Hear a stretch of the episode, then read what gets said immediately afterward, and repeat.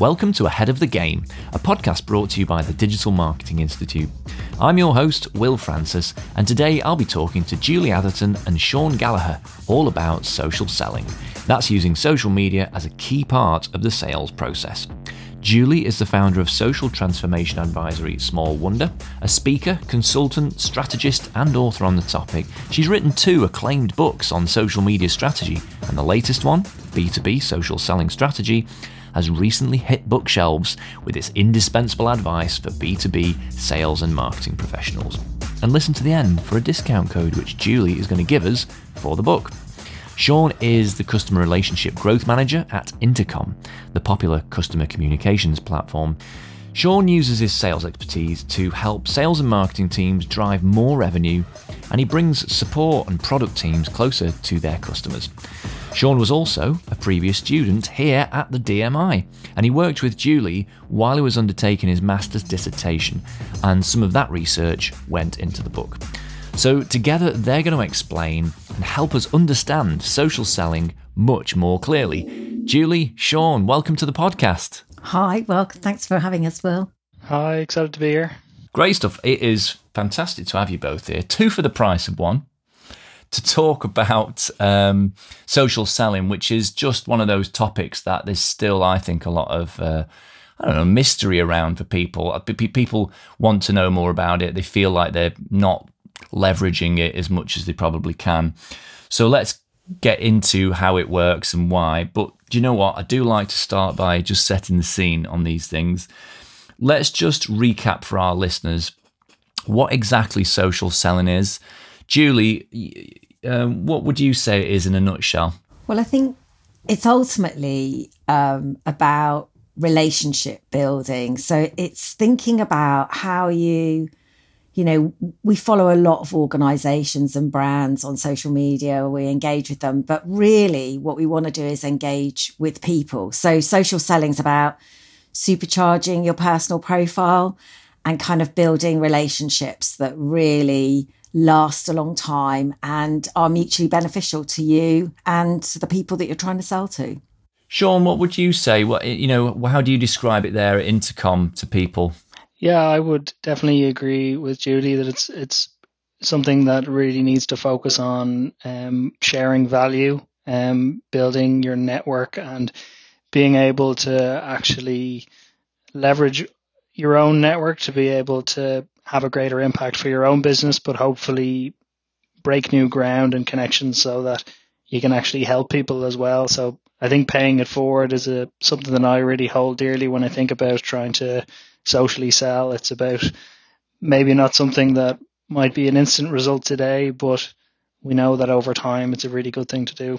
So, because you've built that relationship in the long term, the sales efforts you're going to make in the future are, are helped because I suppose, you know, in sales terms, you've warmed the leads. I think it's even more than that, actually. I think it's this value thing that Sean talked about. It's like you don't want to focus ultimately on the sale, really. What you're focusing on is the relationship that mm. will bring, uh, you know, will bring sales in the end. We know it does. But actually, the reason for those continual engagements, the long term nature of that relationship means that that sale may not be in the next week or the next month. And um, and if you're too driven by those sales targets, then you're not mm. going to be building a social selling relationship. You're just driving sales activation, which is a completely different mindset and, and approach, I'd say. That's very true. Um, and so, Sean, at Intercom, when people, you know, review your work, I mean, what are the metrics that you show to define success? Yeah, I think there's a lot of different ways you can measure metrics. I mean, in a, in a previous role, I was doing a lot of social selling as an SDR, so I was trying to open new virtual doors, some new meetings. So I would have metrics based on what meetings I would have, but for something like social selling, it's something that um, it can sometimes be difficult to measure, and this actually links to some of the research that I did, but some of the typical activities would be getting involved in the conversation on social media. So wouldn't necessarily be tracking for the number of activities, but each day coming in, seeing if I could offer value, if I could start a conversation based on what people cared about or noticing something about them or what was happening in their world to try and build a connection. That's interesting. And just to clarify, you're doing that as Sean, not Intercom. That's a really good point, I think. And like um, Judy, maybe you could jump in on this because I know you've uh, a lot of experience as well in the regular digital marketing sphere, not just social selling. Is that sometimes people will think about social selling as if, well, the company's saying this, so I'll say this and do what the company does. But we have a unique um, competitive advantage as having personalities and being able to tell our own version of the story or convey um, what value the business can offer in our own way. And I think people can always pick up when you're saying what the business just said or just reposting what the business said or talking about a conversation that you had with a customer and something that's happening in the industry or, you know, just opening up a conversation that will give you a bit more credibility. I think so. That might be there's there's not definite metrics of send this many messages or leave this many comments, but there's certain behaviors that I think are really good to do daily and over time that should help. Um, and you, you, mentioned Julie might have something to say. What what have you got to say about that, Julie? The, the you know just this person versus company voice. Yeah, so so I think if we if we think about a sales relationship, you know, so when we're building um, and we're building those sales relationships, and and that may be you know, in a big organization and a kind of tech kind of company like Sean works for, it might be in a, a small you know, a manufacturing business or in a in a very small, uh, uh, maybe an entrepreneurial uh, startup, something like that. So there's lots and lots of different ways that we're using um, this kind of activity, but in each case, the individuals themselves are likely to have uh, bigger and certainly more engaged social networks on those platforms than the brand is going to have. Many people follow brands, but they don't really engage with that. So we'll see, you know, eight, ten times more engagement rate and uh, significantly more reach when we use those personal profiles. So what we're mm. trying to do is we don't want to be just using um, corporate speak on those personal profiles because the reason they're following us is because of us, who we are as people, and what our personality is about, and what our unique area of expertise and value and all of these things are about. And therefore, we have to have our own personality as part of that. And we have to empathize with our own network because our network will be a slightly different section of the population than our brands network will be and the, and different from another person in the Salesforce's network.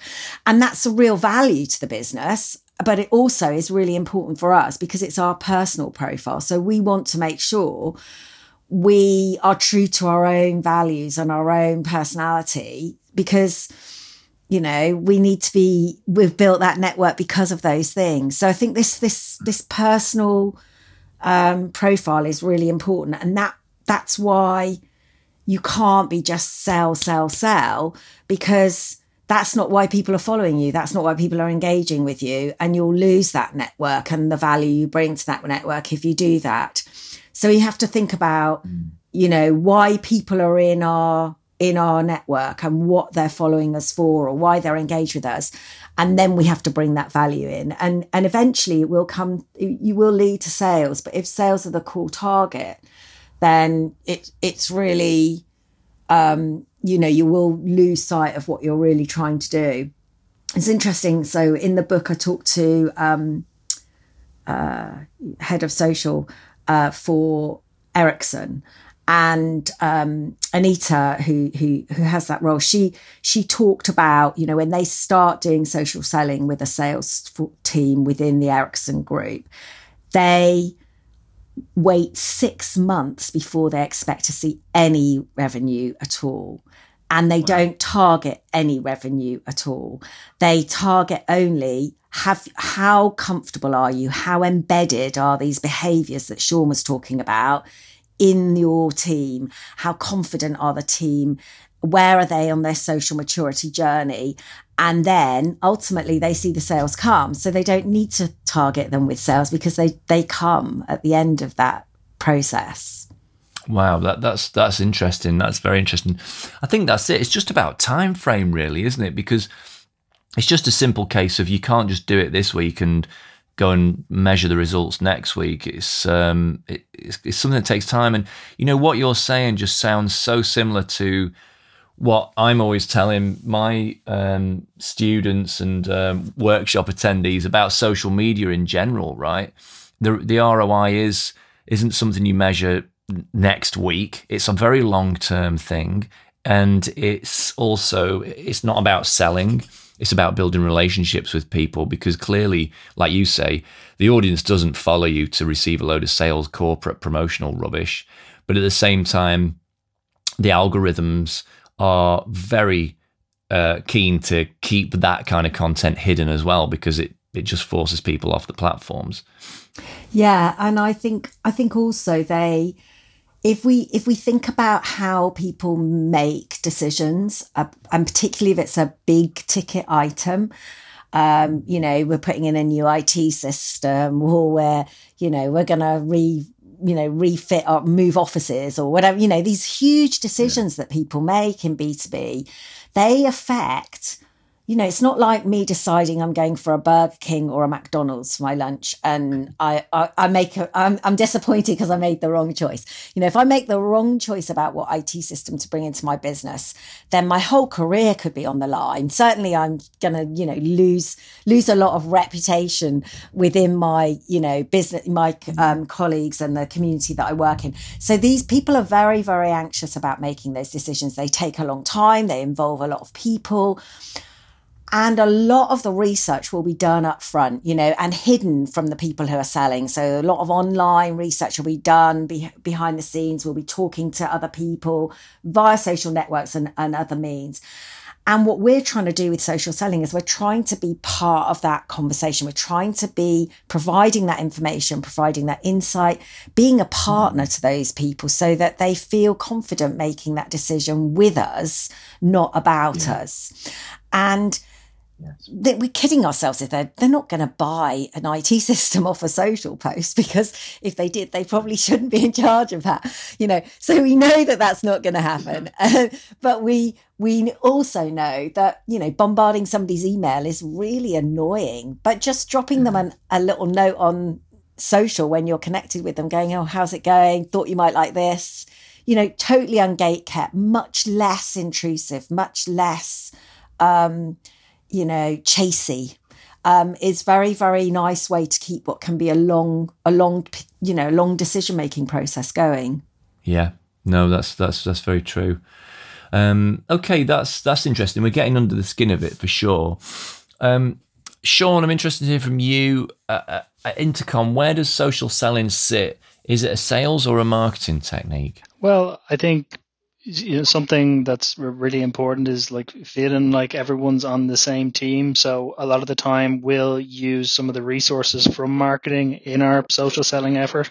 So to Julie's point about having value and showing up with value. So if there is any sort of industry research that might be relevant to um, some of our target audience that we're trying to build relationships with, that can be a way to strike up the conversation. You know, you could use some of that. But as far as who's doing it, it is the sales team. And I think um, one point I wanted to make was I like to think of social selling and sales as an arm of digital marketing, and it's uh, not very scalable, but I think that can be its strength. So what Judy uh, mentioned about being super personal, being able to break down those walls so someone doesn't have to fill out a form to be able to evaluate. They could literally just be left an audio note on LinkedIn or often I would be sending people videos and be like, Hey, wanted to introduce myself, drop you a line and try and strike up a conversation and break down some of those walls. So I think, um, people can focus a lot on, well, once I have the script, I'll be able to know how to go about social selling. Or if you just tell me the steps, that might be enough to get you started. But from my perspective, it's all about being personal and using that as your competitive advantage and just breaking down those walls so people will want to know you and how you might be able to help them. Yes, yeah, I get that. And do you think? I mean, in, but in what ways can marketing activity assist? Like, what what as someone in the sales team, like what what would you ideally wish that marketing were doing? Um, is it about marketing qualified leads, or is it softer stuff than that? Um, I think so, some of the times where it's worked quite well is some sometimes it can even be um, field marketing with uh, digital marketing. So there might be an event. Remember one time in Intercom we had a, a coffee networking event for our target audience. So we'd um, work with a lot of customer support leaders. So we were able to reach out and say, "Hey, noticed you're working on the support team in this company. We're actually having a coffee meetup in London. Why don't you drop down, have a free coffee, and there'll be a lot of other people in your industry there. So that may not be as uh, digitally focused, but that was a good way that we were able to team up and create that context and value offering where we're saying we, we're not trying to force you into a meeting about intercom, but here's something that might help you get to know people in your industry and you might learn some stuff about support. Yeah, it, I suppose again, it's that thing about value, isn't it? Whether it is an event, whether it's um, free white papers or resources, articles, anything that brings people in because they they find value in it is all part of. Again, as we say to people in social in general, um, just shouting at people isn't a great way to start a relationship in real life or in digital marketing. We, we, we're drawn to people who add value to our lives, right? If you are able to look at what marketing has been able to, has been able to build with customer stories, and if they're in particular industries, and you see someone who's a lookalike customer in an industry, you could say, "Hey, well, noticed you're working over in this company. Not sure if you're familiar with this competitor X. We're actually partnering with them because they had this problem.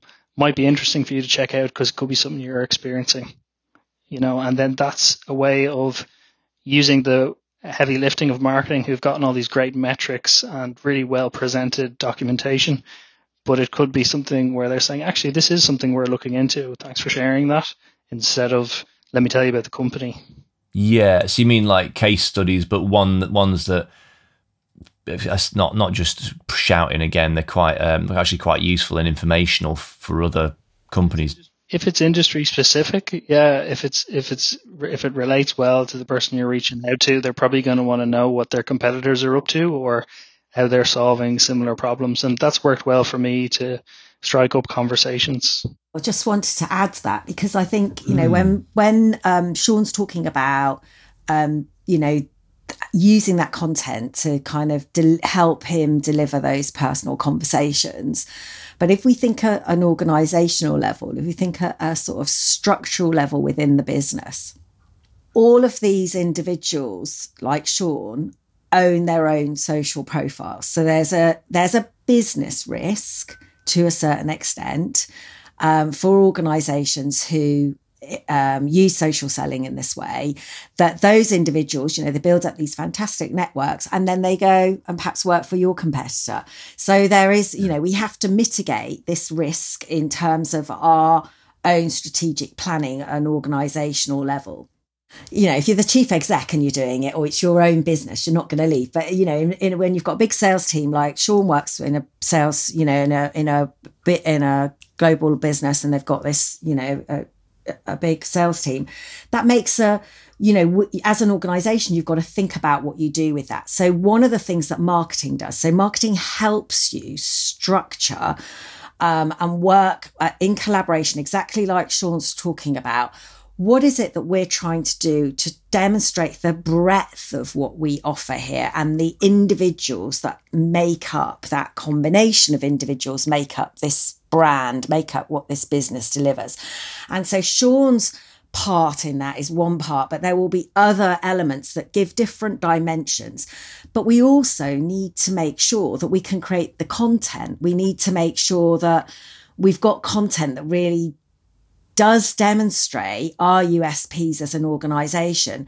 So we're delivering content to Sean and to everybody else within that team through marketing that supports their personal thought leadership, branding, their own relationship building, but is done uh, and is delivered by their personal way of delivering it and their individual aspects that add value, but is also central to our core content pillars that we need to offer as an organization. And are people comfortable with that? Are people comfortable with, you know, being kind of, uh, you know, an ambassador for the company in a way and, and maybe in some way being, I suppose, slightly pressured to use their personal LinkedIn? Or is everyone okay with that? For me, um, it's as simple as if I do social selling, I'll make more money. that sounds bad, but that's enough of a reason for me. Um, it's not actually enforced here, so no one has to do it. But I've done sessions myself with some of the SDRs to encourage them to do it because I feel like the benefits far outweigh the disadvantages. And I will admit that there's complexity involved, but for me, I just think it can be such a untapped channel for reaching your target audience if you use it the right way. I mean, it's just an extension of you, isn't it? It's it, it's like saying, "Well, I'm not going, I'm not going wining and dining a client. You don't get to own my stomach and d- d- dictate what goes in there or something." It, I, I, agree. I think you know, look, if you want to be a salesperson, then you you use any you use the, that extension of you in, in, in a worky way, and, and that feels um, appropriate. I mean, because I've asked, I've had people ask me that question on my training courses, and I'll say something like, you know, I often use the analogy of football players. It's like, well, whilst Ronaldo is uh, um, at Man United, which might not be for much longer, um, you know, he, he wears the Man United shirt, and then he'll go to some other club and he'll wear their shirt, you know, and that's that's okay. And and because you know you see people on LinkedIn and sometimes they'll even have like a branded header on their profile and great you know it's i think you're right will but i think i think there is an ethical point that is really important that we do reflect upon as so as an organization, you know, you should not be forcing, I don't believe you should be forcing people to use their social profiles to promote your business. That is not that is not really right. And I think you do see a lot of bad practice on on channels like LinkedIn where you've got young sales people using their own profiles to basically spam your inbox with DMs, you know, and that is not social selling. And that isn't doing the business, the organization reputation any good. And it, nor is it doing those individuals any good for their future careers and their own personal development. Because why would I want to be connected with somebody who behaves in that way in that environment? Where social selling works really, really well for both the individual and for the business is where you allow somebody to build their own personal reputation, their own personal credibility. And they're using your brand to do that as well. They, you know, they're benefiting from the fact they work for your organization, that they've got this content to demonstrate their knowledge and thought leadership that's coming from the marketing team and from other areas. And they're growing their own career and their own profile with your, you know, with your endorsement on that. And then the, the pro quo bit is that the business benefits from this broader reach that they've got, this depth of credibility that they have with their target audience, and this personal connections that these individuals have. And it doesn't just have to be salespeople. So perhaps you've got a really great data expert in your business who's like a genius. Build their personal profile too. They won't do any direct selling for you, but they will grow your reputation, your organization's reputation in a really meaningful way as well as you growing their reputation. So I think if you can, and this is why the process is about changing the culture within the business when you start to use social selling. It's not about going, yeah. okay, now we're using social media. We want even more leads from you next week than we had last week. It's about how does social fit in with all of the behaviors and those conversations that people are having? And how do we as an organization harness that in a way that's positive for our staff and ourselves. Yeah, I like that idea that, you know, it's, it's let's grow together. You know, it's mutually beneficial. Everyone wins. And employees feel good about being supported in their career being developed in the long term. And, and the business can only gain from that. Yeah, clearly.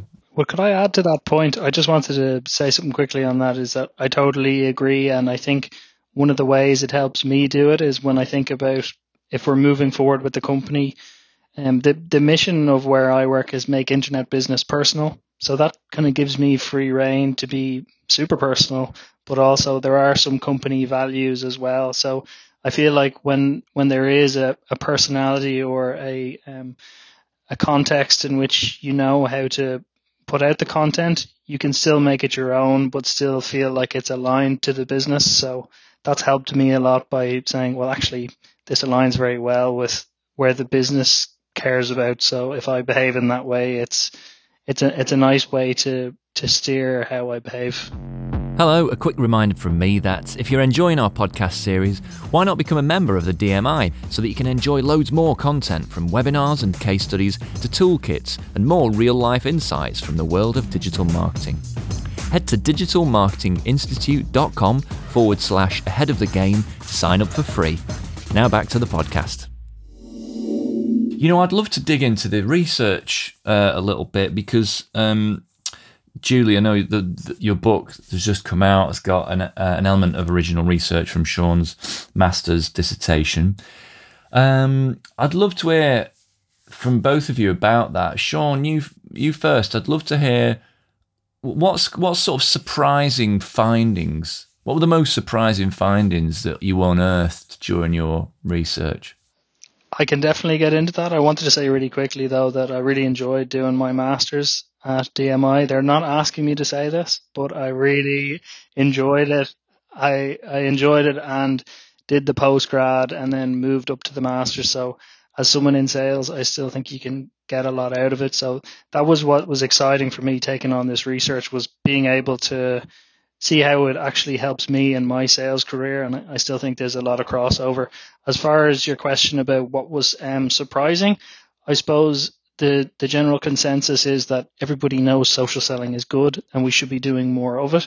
But one of the things is just how little people actually know how to go about it. So there's a level of the unknown. So enablement, people not actually knowing how to go about it, and managers being able to support the salespeople and how to actually get people up and running so this can actually work well. The the last point I'd make is that often, like you spoke about metrics, and often they would ask salespeople, "Well, how many calls did you make? How many emails did you send? And how many of this did you do?" And for stuff like word of mouth in marketing, we all know it works, and I feel like uh, social selling can be in that bucket. So.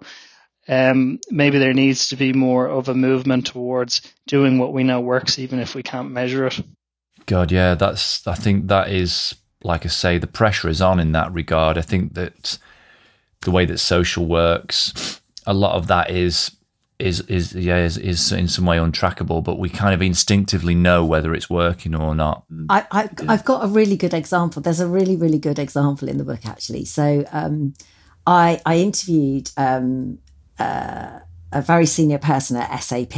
Um, and when they introduced social selling into SAP, they took a two sales force, so two sales teams who were doing social, you know, said they were doing social selling, were using um, social media within their um, sales technique as part of their sales armory.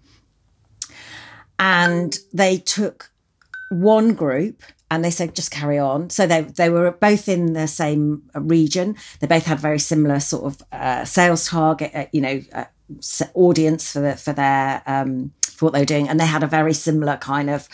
Um, revenues that they were making. So the first group, they said, just carry on doing exactly as you're doing. And the second group, they gave them all of the things that came out in Sean's research. They hadn't obviously seen Sean's research, but they did all of the things that were in Sean's research. You know, setting clear goals, making sure people really understood um, that they didn't have to be really so target driven by this social selling, that it had a different role to play. But what were the goals? What do we want you to think about? They gave them some support. So lots of training, lots of encouragement and someone to go to to really help them deliver that through. Um, the other thing they did was they had modeled behavior. So this came out very highly in Sean's research. You know, we need the leadership team, the managers to be demonstrating good practice and doing it themselves. And and then we want and then the, finally they they showed them some evidence of whether it had worked or not. Um, and that might be over quite a long period of time. So sap put this into place. One team they did all this support. They gave them a strategy. They worked through it with them and the other team they didn't. Nine months later seven times the pipeline value and much faster sales decisions. Wow isn't that's incredible? Isn't and so you know it ca- it's very very powerful, and that's only at the beginning. You know, because if you think about this, is a long term relationship. This isn't oh, about just it ends. It means that when those people go on to work in another organization, that relationship goes with them. Or when they come to buy something else in the future, or, you know, an organization like SAP's got so many add ons to their sort of basic packages. Um, yeah. You know, it's a very, very powerful tool but we need to remember it's about people's personal relationships. It's about their own personal credibility, integrity, all of those things. So we have to give them the freedom to behave how they want to, how they feel comfortable and support them in that. And that's why you've got to be a very mature organization in terms of your social um, mindset in terms of your the way you operate in social media in order to give that freedom and and have the confidence in the people that you who work with you to to behave well.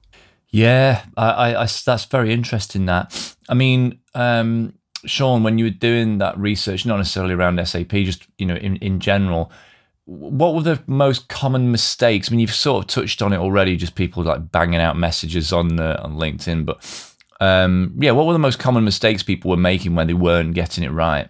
I think uh, a lot of it is tr- trying to understand how to go about it. So it's very similar to what Julie was saying in that you can, as a manager, just ask your team to go do it. But for some of the people, I mean, like I, I've always used social media, obviously did the course, have a good idea about social media, but some salespeople could be starting from like, you know, they haven't used different social channels. So I think there has to be a level of compassion there from the company to say, we're going to give you everything you need and we will have sessions so that you're able to, or even again, like Judy mentioned, have someone who's setting an example and saying, well, this is why it works well and this is how your leader is going about it. And that's a great way to learn as well.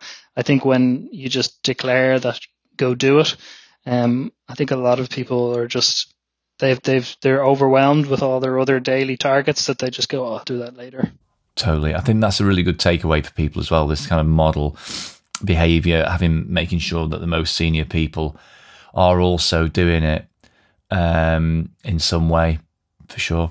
SAP had a train the trainer kind of approach. So as they rolled it out across each market, so they would have we trained somebody to lead it within each team, and then those people had you know were part of a a collaborative group that work together.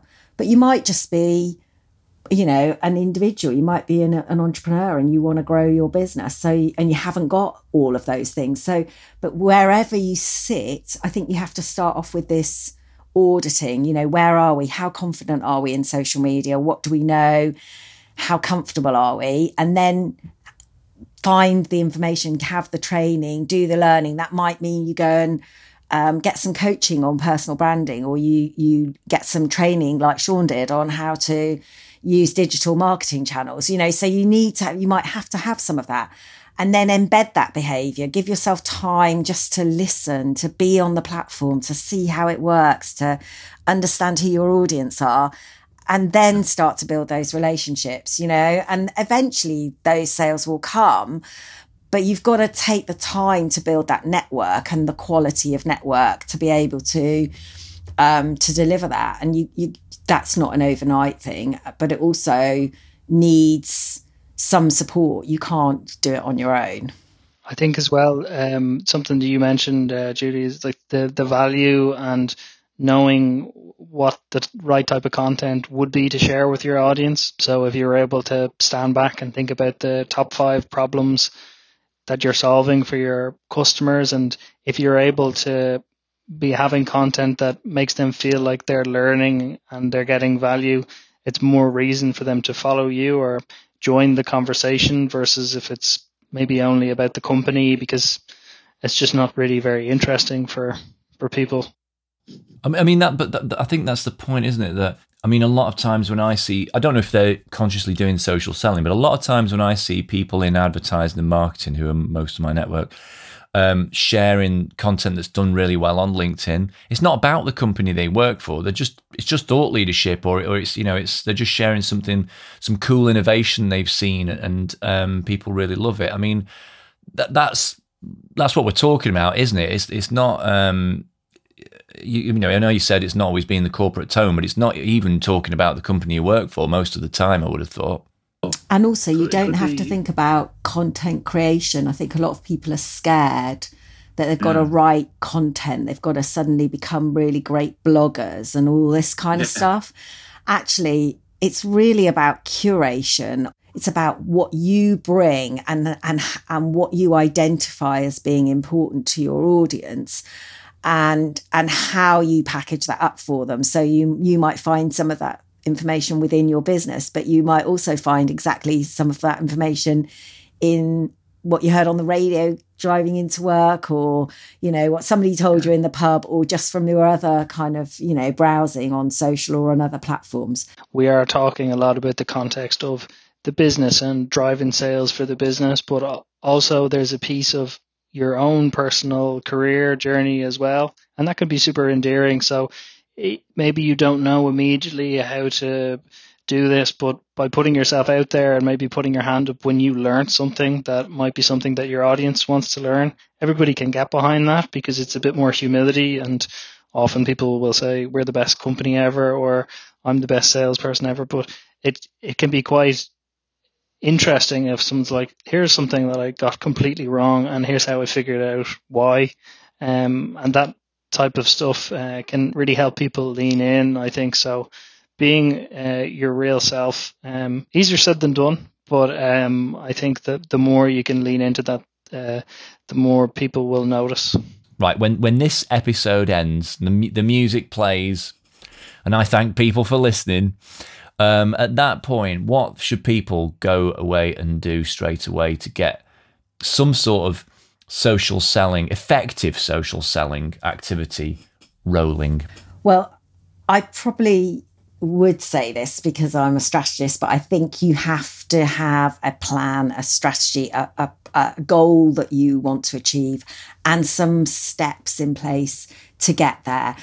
Um, and I think that's probably the most important thing. So you need to be able to do that organizationally. So you may lead your organization, that's fine, you can make that decision. But if you don't, then you need to bring that, you know, it has to come through that, um, through everyone within that organization with the culture of that business. Because I think social selling de- depends on a collaborative, consistent, unified approach that sits with your personal brand and your company brand working in synergy mm. together. So unless mm. you've got that collaborative approach and unless you've got a clear plan of how you're going to deliver that, you will, you know, you you risk damaging your business rather than um, empowering your business. So that's that would be my my first point. I think my second point then sounds odd because I've probably scared people is don't be scared. So go and have a listen, you know, which of the channel that you need to be on and spend some time there just watching, listening, finding out what's going on and seeing how that works. And then the other thing I would do is I would really analyze and audit my network. So many people accept every um, request to go in there to be in their network because they think bigger is better. It isn't. It's actually the quality of the network that's really, really important. So you can you can download your own um, data from LinkedIn. You can have a look at who's on there, and actually, you might find you've just got loads of people who are totally irrelevant to you building your profile. And what I mean by that is not just your profile for the business that you work for, where you can support them in social selling, but your own personal profile about what you want to stand for in the industry that you're in. And therefore, you you may find that you are underrepresented with the types of people who ought to be in that network and i before you start social selling, you need to find a network that's right and you need to be having relevant conversations with them. You know, you need to be important to that network. So understand who they are, understand who you are in relation to that, and and that will be a really important starting point. Mm, that's that's very interesting about quality. Just to pick up on that, I've not really thought about that so much. You, you're right. If you've got ten thousand connections, and only a thousand of them are the ones that you want to hear from you, and there's an average of let's say a five percent organic reach on your average post, I'm oversimplifying here, you're actually reaching 0.5% of the people that you want to reach because they're only a tenth of your audience. Yeah, and they might all be the uh, irrelevant ones because actually what you what and you think about the way the algorithm works as well in terms of the relevancy scores and all of those kind of things if your yeah. content ha- yeah. is if your audience is too disparate and too you know because we're not we're not all you know, Richard Branson or, you know, like Bill Gates, who people are, you know, they're going to get seen whatever they do. Yeah, you want high engagement rates because you want the algorithm to go, wow. We'll only yeah. get that if our content is relevant to them and to us and our thoughts and our what we're sharing is relevant. So therefore the quality of that network the depth of that network you know i'm much better off having five connections within one organization that's re- might be really important to my career or to my business than I am having, you know, a thousand connections in a load of random organizations or random roles that are nothing, never going to be of importance or of relevance. So I, we have to think about that. You know, that's really, I think that's very important. And most people, I don't think, well, my experience working, you know, when I work with, um, uh, organizations is most people never look at who they're connected to in any kind of strategic or structured way. They just kind of, um, just kind of carry on accepting people and not even and, and don't look to you know who they should be connecting with in a strategic way even sometimes as well so yeah that's yeah. really important Sean, what, what would you say to a listener, to your average listener wanting to kind of get some of this stuff moving as just very, very practical things that they could do straight after listening to this show? Absolutely. So if you're in sales, if you're thinking about getting into social selling, I think a good exercise might be to sit down and think about what value you could bring to the audience that you're trying to reach. Also, what value the business can bring, and maybe try to do a bit of a mind map, try to take it apart and really understand where the value is. I'd also have a look at someone else in the industry that is, you know, the standard you want to hit. So why are they doing it well? What is it about the way they do it? Simultaneously, I still think it's really important to be yourself and make it your own. So I wouldn't say copy someone, but I definitely think the the secret sauce I think is being able to be yourself in this context. So getting to know yourself well. Like um, as an example, you know, I'm I'm a runner, so maybe if I'm able to tie in some of that to how I frame my learning or ways that the audience can get to know me, what's the unique thing that you bring? And I think that's going to really hook people in because they'll say, "Oh, that's the guy who talks about these things, but he's also doing this other stuff." So, getting to know yourself is the first point, and then the second point, and it's kind of a boring one, but it's a typical sales one is just be regular, be consistent, keep doing it. Even if you feel like it's not working, just do it again. And good enough is good enough. Have faith in what's going to happen if you invest in this and you believe in yourself over the days and weeks and months because no one else is doing this. And if you just have faith, the results will come. So don't give up. Yeah, that's very, very sage advice. Nice one, Sean.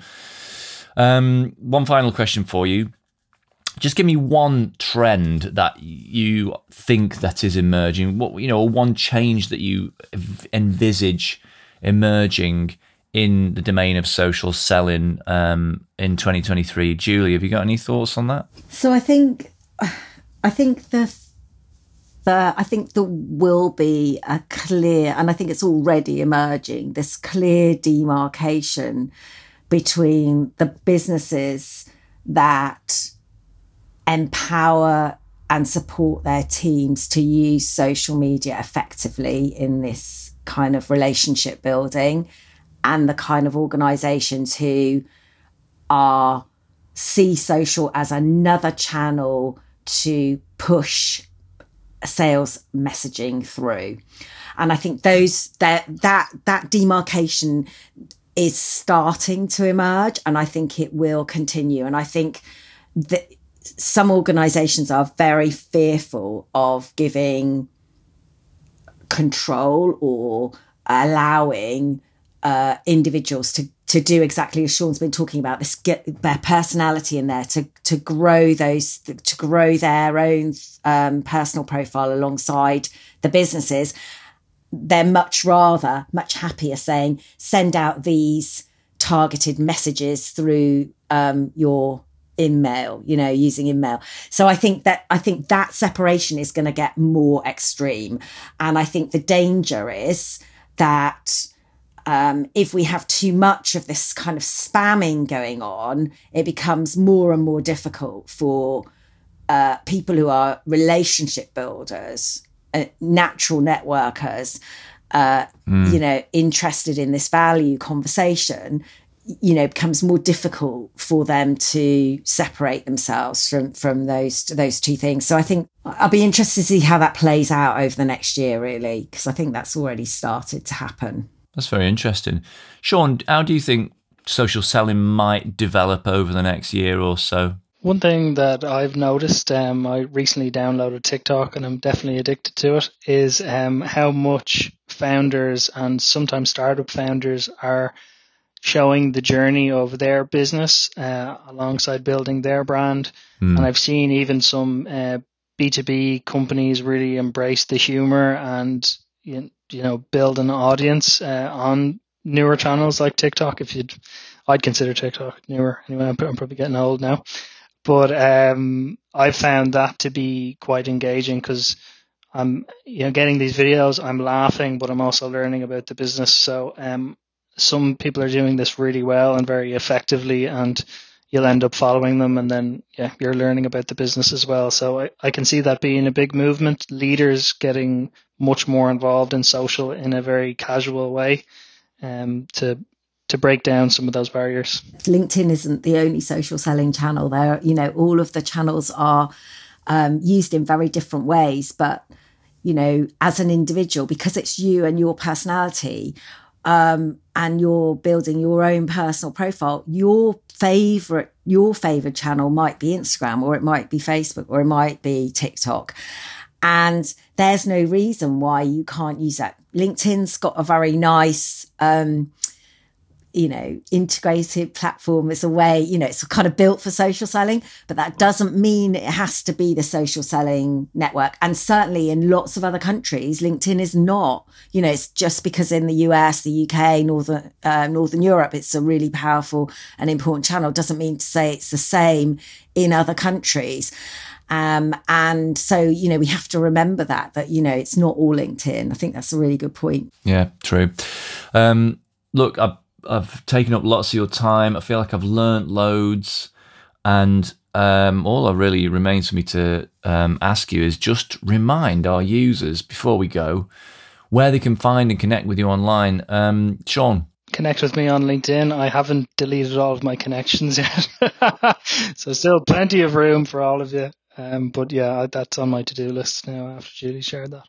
Julie, where can people connect with you, find you online? So you can find me on LinkedIn or on Twitter at Julie Atherton SW. And if you'd like a discount code for the book, then go to Kogan page and use AMK20 at checkout. Oh, thank you. That's great. Uh, money off. Um, no, it sound the book sounds really useful. I can't wait to get my hands on a copy. So thanks for that. We will do that. Well, guys, thanks so much. I really appreciate you taking the time, both of you, to come and um, you know, share your insights and your knowledge. I think it was a very useful episode for people. Um, so, yeah, thanks very much. Thank you. Thanks, million. Bye bye. If you enjoyed this episode, subscribe wherever you get your podcasts. And for more information about transforming your marketing career through certified online training, head to digitalmarketinginstitute.com. Thanks for listening.